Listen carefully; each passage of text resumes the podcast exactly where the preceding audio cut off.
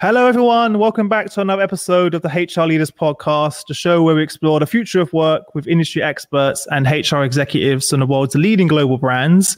Today, we have a special guest on the show, a fellow LinkedIn live streamer as well. We're joined by Dave Buzanko, who's a entrepreneur, leadership speaker, and growth mindset strategist. Welcome to the show, Dave. How are you? I am doing great. Thank you for having me, Chris. Um, Dave, before we jump in, tell everyone a bit about yourself personally and your journey to, to where we are today. Yeah, so, you know, um, much like anybody else who ever went to business school 30 years ago, I got my start uh, after uh, college and, and went out and started a business career, started my own company. And, and what I learned really quickly are there's some things that they teach you in business school about resiliency, and there's some things that they definitely don't.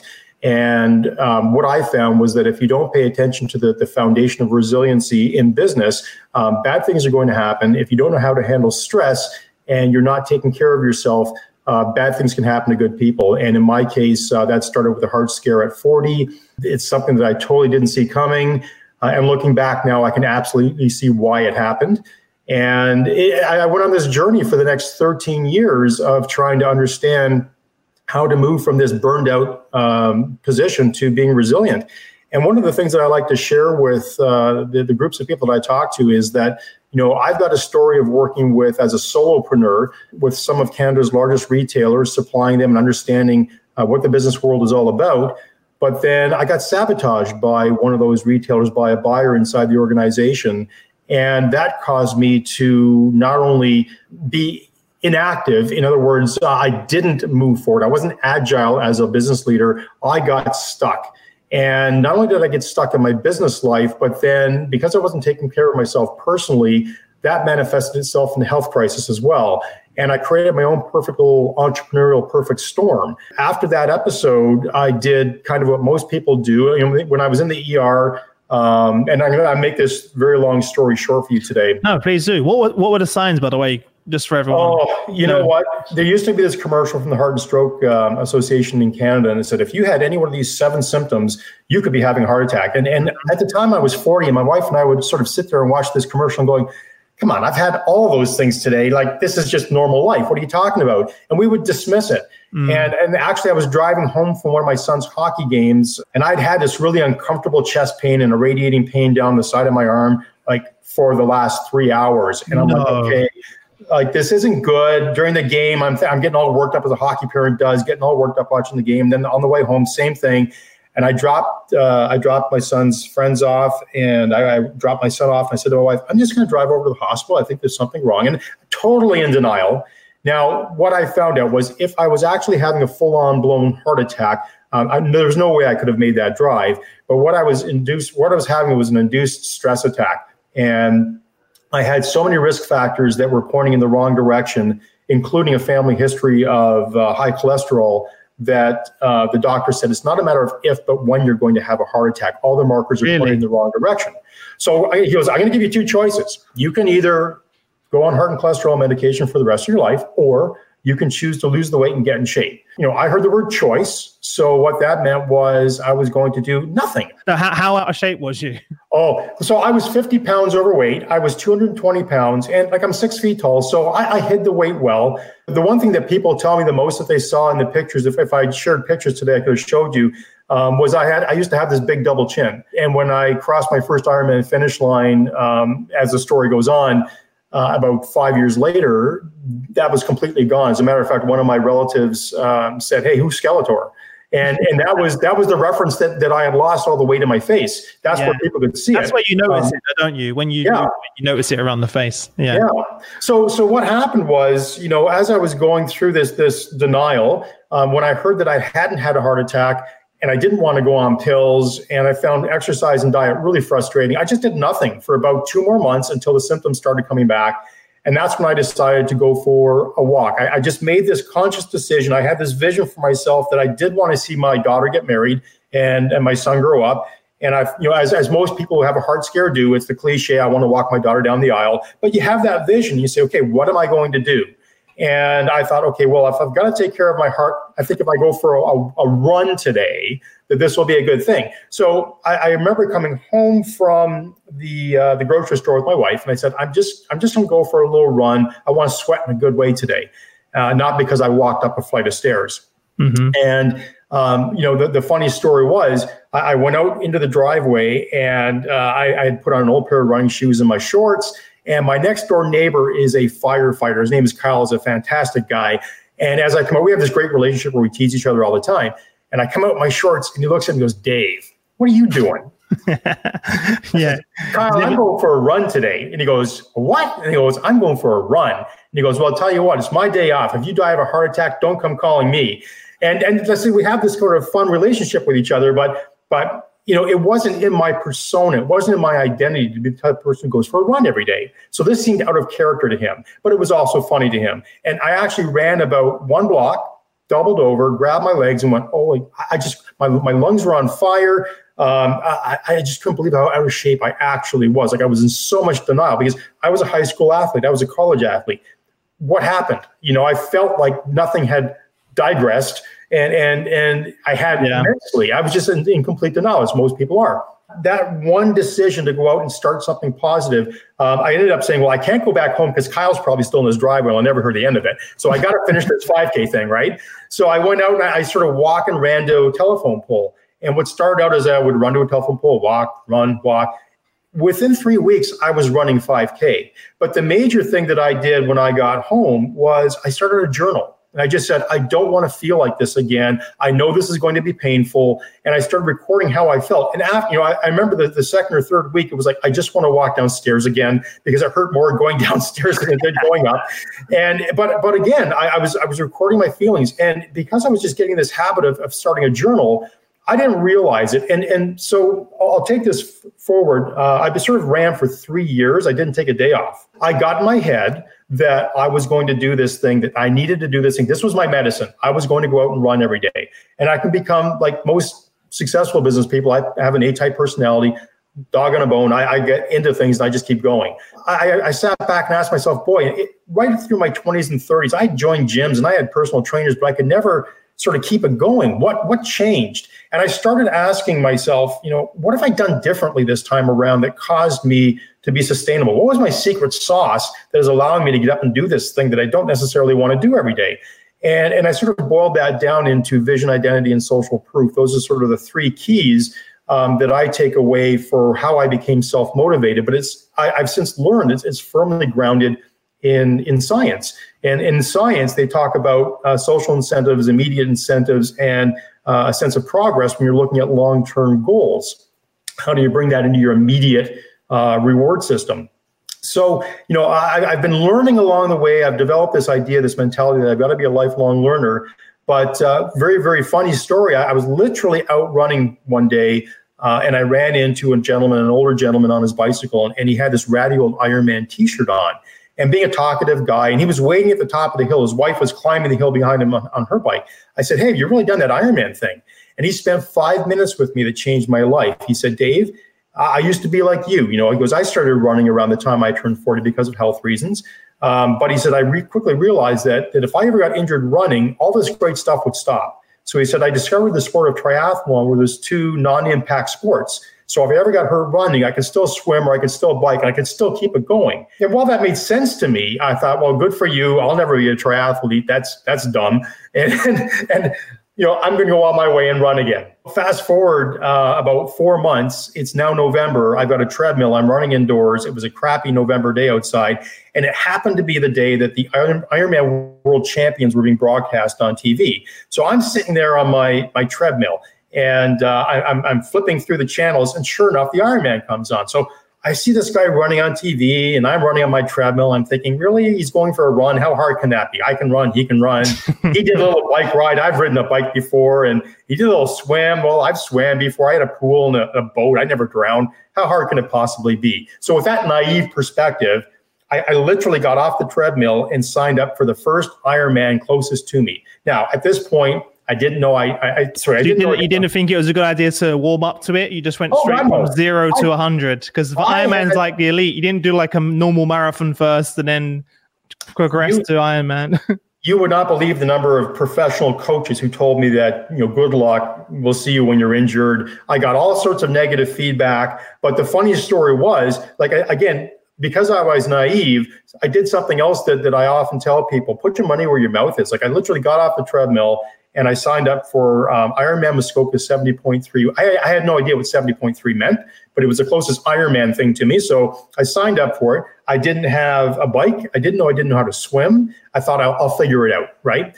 And um, so I called my wife downstairs, and, and now to sign up for the Ironman was six hundred dollars. Okay, and then you got to sign up to stay at the host resort. That's three nights at an exclusive resort. There's a thousand dollars. So I called my wife into the office and I says, "Hey, Robin, come see what I just did." Now here I am, all sweaty from getting off the treadmill. I turn my laptop around.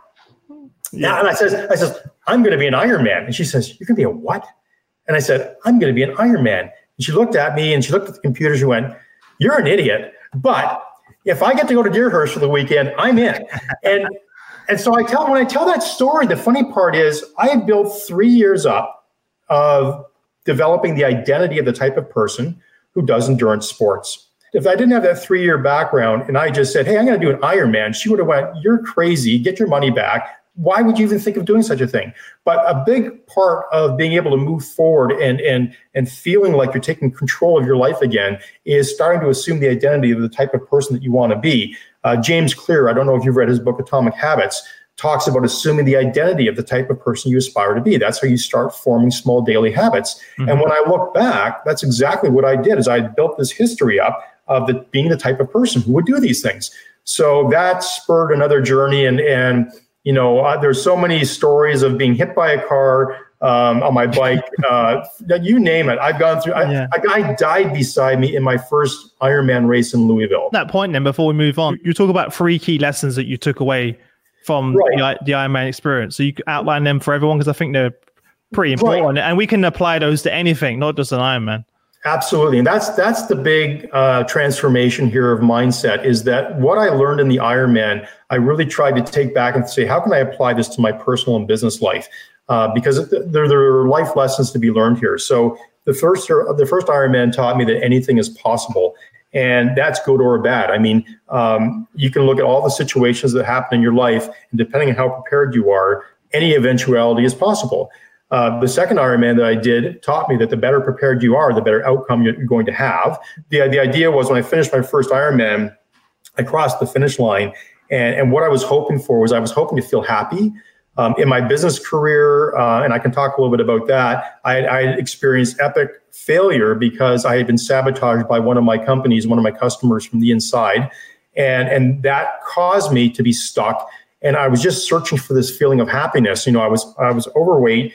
I, my business was not doing well and I felt like a failure. And, and I thought, if I do this one thing that I can control, this is one thing that I can control. If I'm able to finish this, then I'll feel happy. And immediately when I crossed the finish line, I turned around and the immediate thought in my head was, hmm, 13 hours and 57 minutes, eh? How can I do that faster? Within five seconds, I had changed. I had gone from being, you know, happy to, or looking at success and being thinking that would be happiness to that's short-term pleasure. Crossing the finish line was short-term pleasure and now i've just readjusted the goals for where happiness is going to be and, and where i think i can take my life.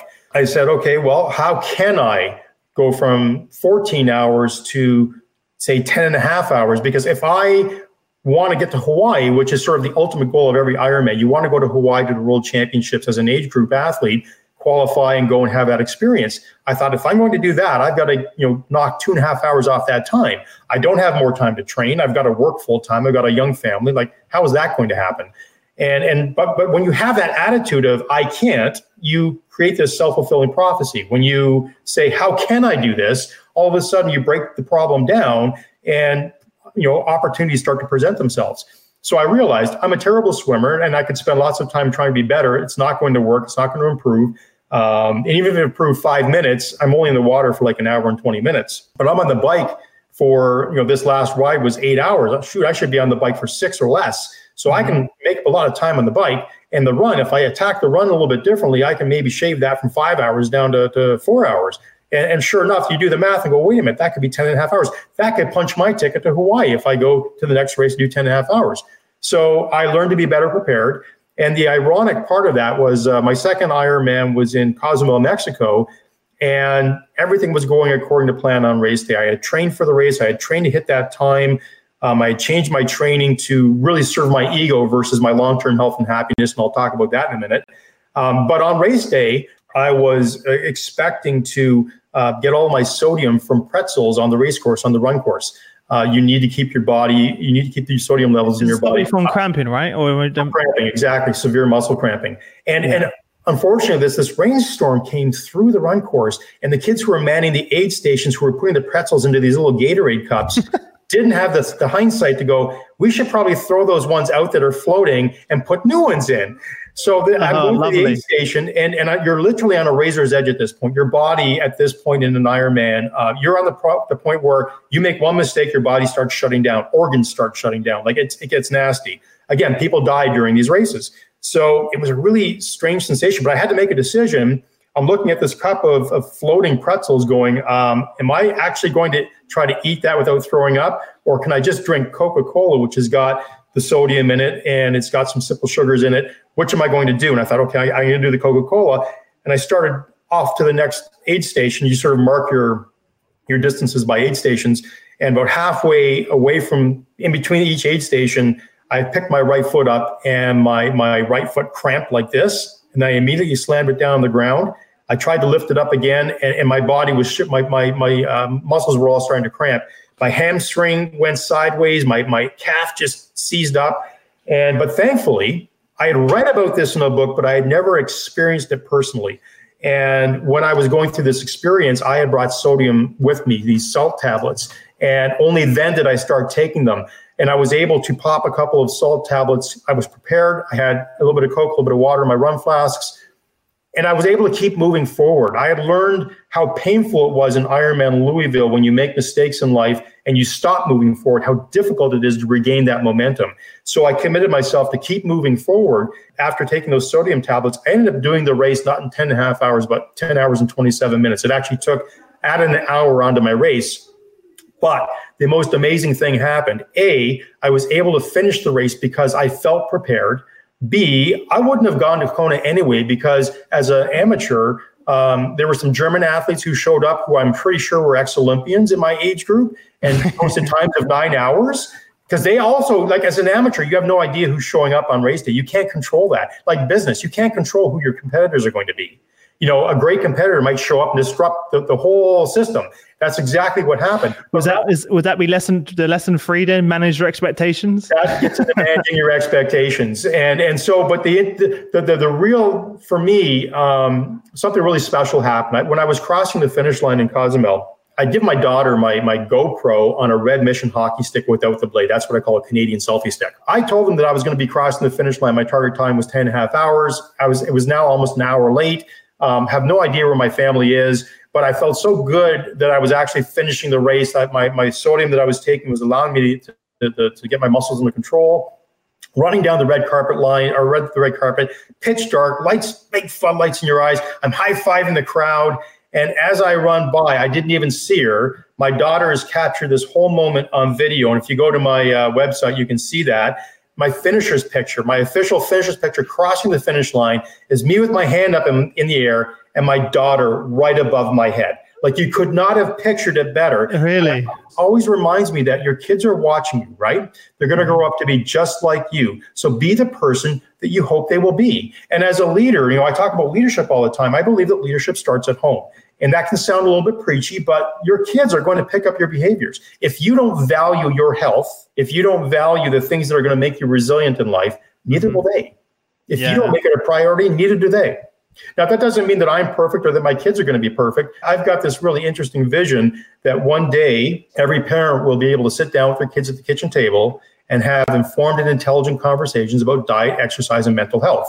Because we're not having those conversations today in most homes. For me, that's a big, big piece of the puzzle. So my kids know from our conversations, they know how many grams of sugar they should have a day. They know how to read a nutrition label on a food box. They know what real food looks like. Do they still buy crappy food? Yes, but at least they know how to make an informed choice. Going back to your your, your original point when we first started the show, my, my form of burnout came in in the form of uh, anxiety attacks, panic mm-hmm. attacks, because I was working myself so hard that you know my body just kind of had to, I stopped exercising, wasn't eating healthy, didn't get much sleep, and I'd always suffered from anxiety as a kid anyway. So this now just heightened it to a whole new level where I was having heart palpitations. I couldn't leave my house. I was you know, calling up Shane, my business partner, to come to the office, and I was hiding it from my family, from my wife, from everyone. I was, I was embarrassed of it, and it was because I was just working so hard to try and be this person, be successful, not let my family, friends down. You know, obviously, I quit my job and started this business. It was very stressful and probably the most difficult thing I've ever done. And I, I paid the price. Like what you said, for me, when I'm exercising, eating well, sleeping, that's my medicine. So that's the funny thing. The, the, the science says, the research shows that 97% of North Americans have suboptimal heart health. That came out of the American Heart and Stroke Association. And whenever I do a talk, I try to validate that statistic. So I'll ask people in the room, I'll say, put your hand up if you do any form of exercise. I don't care what it is, playing volleyball, whatever it is. You think you're exercising, put your hand up. If you do that one day a week, and you know maybe 50% of the room put their hands up. And then I say, okay, keep your hands up if you do something three days a week. And most of the hands come down. And I say, okay, anybody who does something every day of the week, keep your hand up. And I know that means that you're a runner because that's usually only runners who do that literally there might be one or two people out of a room with 250 people with their hands still up. The, the funny thing for me, Chris, is, is, I've gone through this experience where I had this perfect storm and business failure. Um, my health was not good. It, it, did not contribute to looking at the last 13 years and going, what the hell happened? How, how did I go from that very unhealthy person, that, that very stressed out person to making stress my friend and, and creating a foundation of resiliency and wellness? And that's what I find that a lot of business leaders ask me. They say, Dave, I hate diet and exercise. I have no motivation to get started. Um, my, my spouse and my doctor are, are after me to, to, to change my behaviors, but there are just so many challenges that I face. Everybody, if they're a very successful business person, typically people are often buying them drinks, buying them food because they're trying to get into their Rolodex. Um, you know, it's it's a very very difficult situation. So so how do you do something? How do you do something that you don't want to do. I know a lot of successful leaders are, are really driven to be successful, but but how do you do the things that you don't want to do? And that's where I step in and go, okay, how do you do that? Well, you know, for me, um, I often say to people, just you know, finish this sentence for me. If your heart stops beating, you are dead. Right. So Health is your foundation of resiliency and wellness. If you're not taking care of your health, I hate to be that blunt, but you've got to take care of your heart first. On my journey, what I learned was that I was out there trying to take care of my heart. And while I was building a very strong heart, at the same time, my father was dying from Alzheimer's and dementia. And I got to go through that experience with him and watch him suffer. And what I learned from his neurologists were that um, Alzheimer's and dementia, familial Alzheimer's and dementia, which means that you've got the genetics, you're going to have this disease no matter what, typically going to kill you in your 40s, is less than 0.001% globally. The other 99.999% of Alzheimer's dementia cases, even though you may have been predisposed with the genetics, what is fueling those genetics is your lifestyle. You can, through exercise, primarily create new brain cells. So when I work out today, people say, "Well, why do you still do?" It Ironman? stimulates, it builds it, and also creates new connections, right? Is creating new connections in the hippocampus, right? Yeah. So that is where dementia and Alzheimer's destroy your brain. So my theory is like a marathon. If I've destroyed my brain for the first forty-five years of my life, and only in the last say five to seven years have I really understood what's going on now I'm trying to build new brain cells every day, and maybe I can outrun the bad stuff that I've done.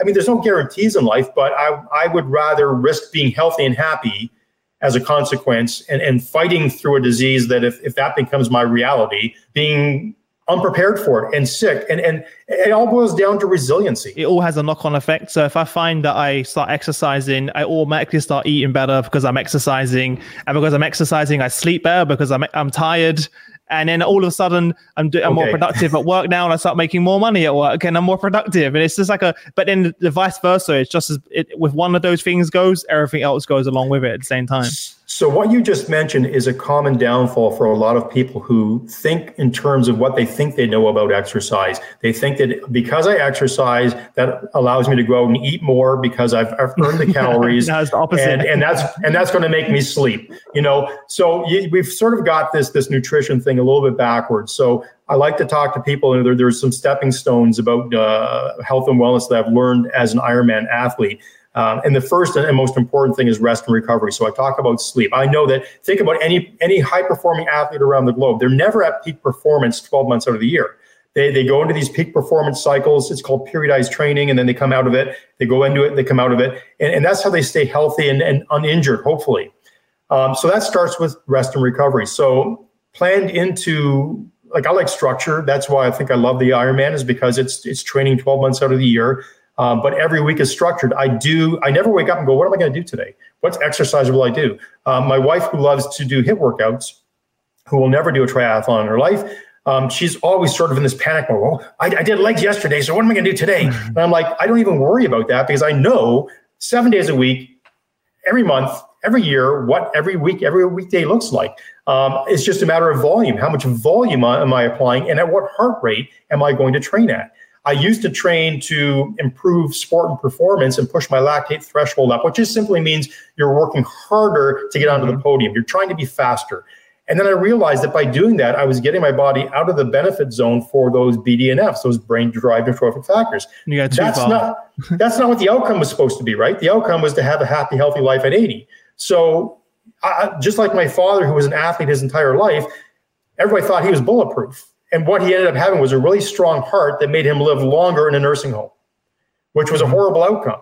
So my my perspective now is everything that I do is to serve my my heart and my mind, and I dial it back. Right? Mm-hmm. There are mm-hmm. days when I feel like, man, I've just got the energy, and I'm going to give it, and I go, nope, dial it back. Have every any workout that doesn't have purpose serves no purpose. Yeah. That was a that was I had did a great interview with Craig Alexander. He's a three-time Ironman world champion.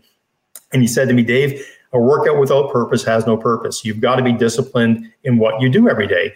In work, it's same at work though. It's the same thing, right? Because I always, yeah. uh, whenever I look at my tasks for the day or what I've got on my in my diary, I always ask myself the question: Is this getting me close to to achieving my goals? habits become habits when they become automatic. You have to have that consistency in your life and you have to make them obvious and they become automatic. You touched on something really interesting there. I'm just going to turn around for a second. Um, one of the things that, that I learned about when it comes to goal setting and, and to doing the right things every day is that quite often these these visionary goals that we have for what what I what, what do I want my life to look like? Can I can I actually paint that picture 20 or 30 years from now? That's such a distant goal that many people have a tough time wrapping their heads around it on a day-to-day basis. It's just more it's easier to do things that are instantly gratifying. And that's when we tend to make poor choices. I created this this journal here and it's something that I've been using. I, I, I talk about it all the time. Um, I used to have it on my website. I might put it back up again. Uh, it's something that I don't sell, but it's it's I call it 365 days of growth. And this is based in the tenets of science and what I've learned. You know, what I do here, there, there's three things that this journal helps me do. First of all, my vision is crystal clear on the front of this journal, what it is that I'm trying to accomplish, why I'm doing what I do every day. But this is also a piece of social proof that I talk to my wife about. It sits on my desk. I talk to my kids about what my goals are this year, what I'm trying to achieve. Just like an Iron Man sits holding you accountable. it holds me accountable. So there's my social proof to my family that this is what I'm aspiring to do this year. But then the immediate gratification in, in science, they say that you need to have um, that immediate gratification to feel like you know this is making a difference. So the immediate gratification i've got check marks on here. When i exercise i check it off. I get that dopamine release. Um, also a sense of feeling of progress. Uh, i've got winning streaks on the side. How many days in a row have i had a good night's sleep? How many days in a row have i um, been able to curb mindless eating? Uh, how many days in a row have i exercised? And when i do that this this journal keeps me accountable. So I, I know a lot of people like to use technology. Uh, I used to use MyFitnessPal. You know, I certainly use my polar heart rate monitors, my polar training mm-hmm. watches, and whatnot. Yeah. But I got to tell you something. If I were to be hit by a car tomorrow, my kids aren't going into MyFitnessPal to look at what my journey was all about. That history is lost. So one thing that your listeners might be interested in thinking about is going back to your analogy of sports, not everybody played sports and not everybody's going to play sports. So, how does that person? One of the, the recent statistics that I read about the gig economy is that in North America, 57 million people are part of the gig economy. That's one third of working adults. And they assume that that's going to be up to 50% in the next coming two or three years. For somebody who went to business school and, and wasn't taught about being resilient and, and building a foundation of resiliency and, ha- and how important having your health and how important to look at business failure as a part of the learning process and, and having a lifelong learning strategy. These things weren't taught in business school. Okay. And my son just graduated from university. They didn't, I've got his book here on my desk specifically because I wanted to look and see if they have any section here on resiliency and failure. No, they talk about nothing but success. We know people are going to fail. So why don't we teach people about how what are your yeah. strategies for dealing with failure, right? Mm. And so that's the part that gets to me. And and when I think about these folks out there um, who are part of the gig economy, they didn't even go to business school my, my, my point is this I think that that we have a society of people who are being forced into the gig economy not because they want to be there. Think about the 40 year old who be, who's made redundant because the company doesn't want to pay for the health care benefits that they know are coming down the road. So they say, we're going to let you go, but we're going to hire you back. We'll pay you a couple of dollars premium on what you were making before, but we're not carrying your healthcare costs anymore. And I think this is a reaction. We see this happening in Canada, at least all over the place. I see it in the States. And I think it's a reaction to companies going, we can't bear the cost and be a sustainable, viable organization of carrying unhealthy people. Why did you know, uh, U-Haul last week say that we're going to stop hiring people who smoke. So they put wow. a press release and they said, if you smoke or vape, you're no longer going to be hired at U-Haul. Whoa. And I thought, wow, that's kind of wow. That like I was very surprised. I thought that was being uh, bias bias thank you and and and apparently they've been doing it for years and companies have been doing it for years and, and nobody's taken the court over it and it, it becomes a question of is smoking a disability and like there's a whole hr issue with that but the point being companies are asking themselves why should i carry the cost of your poor choices with health and your own personal resiliency when I know that I can go to the open market, just like a, a, professional sports team. I can play the market. I can bring in a contract worker for a year who I don't have to pay any healthcare costs to. Yeah, I can pay a little bit more for the next year. I'll get what I need and, and off they go. I think Korn Ferry did a study recently and they said even a C suite executive has a lifespan of five years or less. So even like there's no more golden handshake, there's no more 30 year history with a company. Yeah, doesn't exist anymore. You're right. Doesn't yeah. exist. So, mm-hmm. so how do these people prepare themselves emotionally and physically and mentally to deal with being a part of the gig economy? Even better, let's say you're successful as a contractor, and then you do a month's worth of work, and then the vendor or the contractor or the, the company you're working for decides not to pay you. Ooh, didn't see that coming cash flow is probably, as you know, as an entrepreneur, one of the yeah. chasing and following money is probably one of the most difficult, stressful yeah. things that you have to do. And how many of these people just take just take just take credit card payments, you'll be fine. well, that's the thing. Today, with with Uber and whatnot, they've simplified um, yeah. the, the, payment process. But, exactly. But yeah. Not everybody wants to be an Uber driver. No, no, right, yeah, no. I'm, I'm, just joking. Yeah, yeah, I know, yeah. I know, but but my, my point is real. There there are so no. many people who are working in jobs where they think, okay, I've got these skills and they're not being an Uber driver. I've got the skill. And if I'm going to be a consultant because I got let go, well, I've got to learn all these entrepreneurial skills. But the one thing they never teach you is how to be resilient in the face of failure, how to be resilient in, in not pissing people off yeah. and actually chasing money. There is a really strong balance there. And there's a point where being too resilient can be a bad thing as well. Yes. That, yeah, you can, you can actually go, you know, um, you, when, when you put your head down and say, I'm going to hit this target regardless. Exactly. That means that you really don't have an iterative process for thing, when things go sideways. That's actually what happened to me in my business experience. When I got sabotaged from the inside from my customer, um, and, and the, the, long and short of it was uh, they lied to us. Uh, they did some things internally um, that, that caused us to hold on to almost a half million dollars of inventory that, that I had to sit on for over a year. And I became paralyzed. I said, I, have I, I've got to, they're going to buy this. So if I just do what they're asking me to do, eventually they'll take the inventory. And I didn't pick my head up and look around. That's where being too resilient and being too focused on one goal and not having an iterative process can be very detrimental. You've got to be able to recognize the signs and go, okay, wait a minute. There's a problem here. What's my iterative process to solve this problem? And while we started out wanting to hit here, we may end up going over here at the end of the day, the goal is to be an infinite player, as Simon Sinek would call it, an infinite player in the game versus a finite player. Finite players go to business because they've got their heads down and they don't see what's happening around them. Infinite players live to play another day.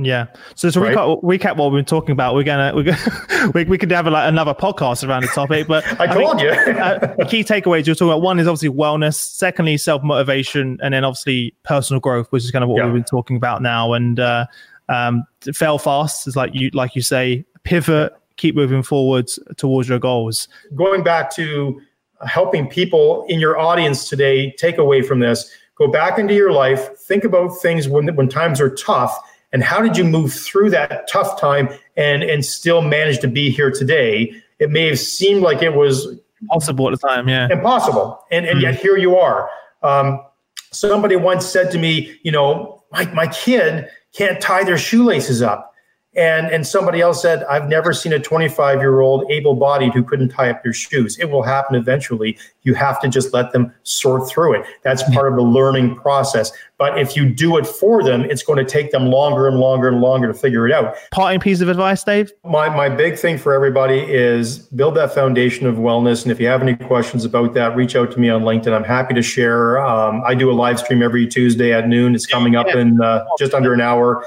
where I invite people to, to, dig deep on these questions. I know we can't do these in one webinar or one one live stream, no. but it's an ongoing conversation. And if you really want to get value out of LinkedIn, start asking questions, asking better questions and demanding better answers for yourself and from others. Ask better questions from the experts. Don't settle on what other people are doing. Get the facts uh, I've always said, in order to make the best possible choices for your life, you've got to have all the facts. So get out and get the best facts that you can and stand up, get out of your comfort zone and, and start leaving great comments and asking great questions on LinkedIn. I think that's yeah. a great starting point. Also, if you if you want to set your goals and post them on LinkedIn, tag us in. Yeah, I'll, absolutely. I'll, I'll accountable. yeah. Let's make it happen. Well, look, thanks all again. Right. time to join us. Thank you, Chris. Uh, on LinkedIn, if you're not already subscribed, head over to hrdleaders.com forward slash podcast you can subscribe on your favorite platform. That way you'll never miss an episode. Apart from that, enjoy the rest of your day and I look forward to seeing you all tomorrow. See you later, Dave. Thank you very much. Have a great day, everybody.